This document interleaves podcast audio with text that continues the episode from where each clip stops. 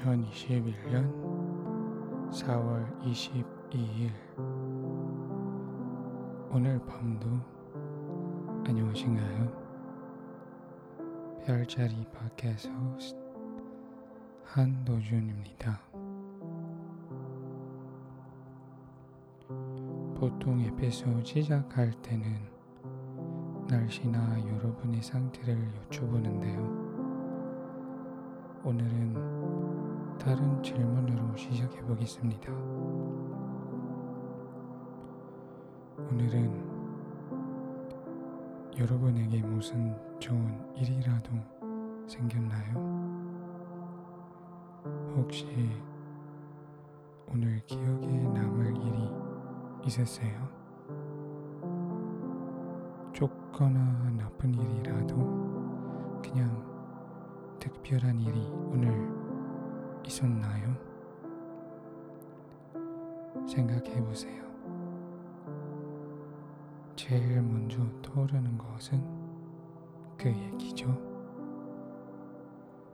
생각이 떠오르는 게 없으면 걱정 마세요. 그냥 평범한 일이면 기억이 안 나니까요. 오늘 얘기 제목은 일기를 쓰는 것, Keeping a Diary 이에요. 여러분이 일기를 쓰세요? 써본 적이 있나요? 이 팟캐스트 청취자 중에 지금까지도 일기를 쓰시는 분이 있을까요? 저는 일기를 써요. 지금까지도. 여러분, 언제부터 일기 쓰기 시작하셨나요?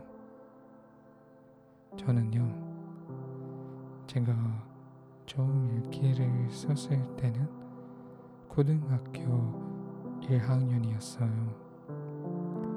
필리핀 고등학교 1학년이면 그때 11살, 12살 때였어요. 라떼는 중학교가 없어서 초등학교 졸업하고 바로 고등학교 다니게 됐거든요. 지금은 다른 세대네요. 일기 쓰기에 대한 얘기를 계속 진행하겠습니다. 고등학교 1학년 때 쓰기 시작한 이유는 영어 수업의 필수 조건이었기 때문이에요. 그때는 매일매일 써야 했고요. 필수 조건이라 매일매일 썼지만 노잼이었어요. 그, 그 필수 조건을 따라 몇 개월 동안 제 읽기는 TV쇼 스케줄이 되었어요.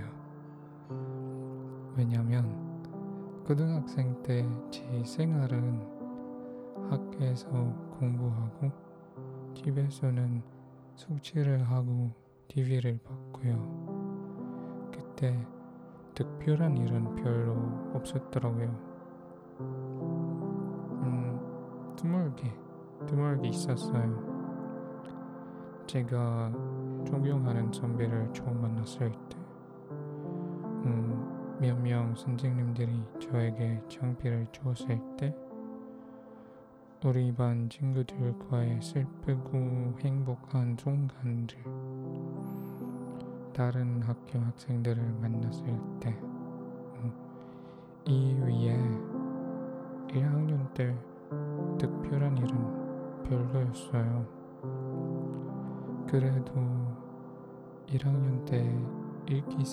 시작하다니 다행이네요.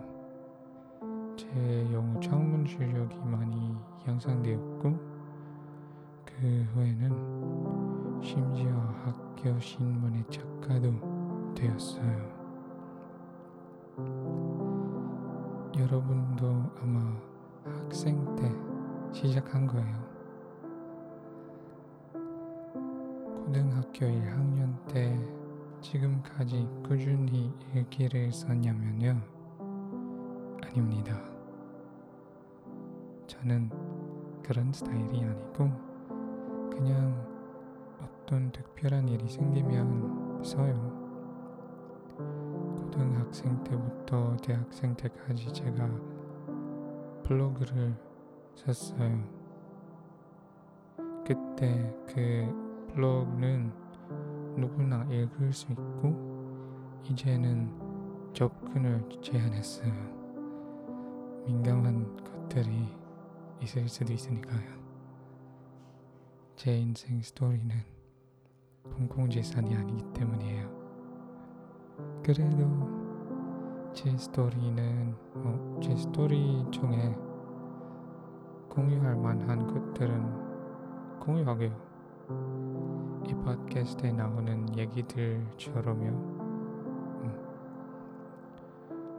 요즘은 일기를 매일매일 쓰려고 노력하고 있어요.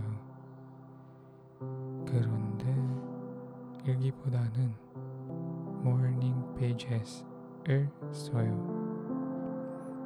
morning pages는 아침에 일어나서 맨 먼저 드는 생각을 담아내는 일이에요. 떠오른 생각들을 기억하고서 잉크와 종이로 옮기는 일이에요. 무조건 잉크앤페이퍼로 해야 해요. Morning Pages 좀 들으시나요? 어, The Artist Way라는 줄리아 캐머런 책이 나오는 컨셉이에요. 원래 Morning Pages는 3페이지를 쓸 필요가 있는데 저는 3페이지를 쓰면 시간 오래 걸릴까봐 한 페이지만 써요. 저한테는 충분합니다. 여러분 morning page도 해보시면 어떨까요? 해보시고 저한테 얘기해 주세요. 일기를 쓰는 게 왜 좋은지를 얘기하지 않지만 여러분이 그것을 이미 안다고 믿어요. 그래서 그냥 제 일기 쓰기에 대한 스토리만 얘기했어요.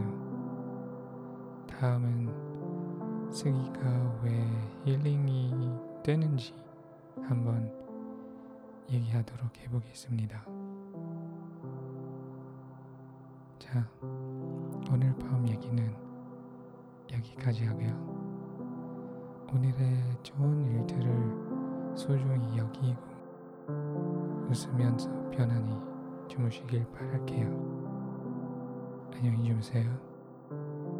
안녕히 계세요. 바이바이.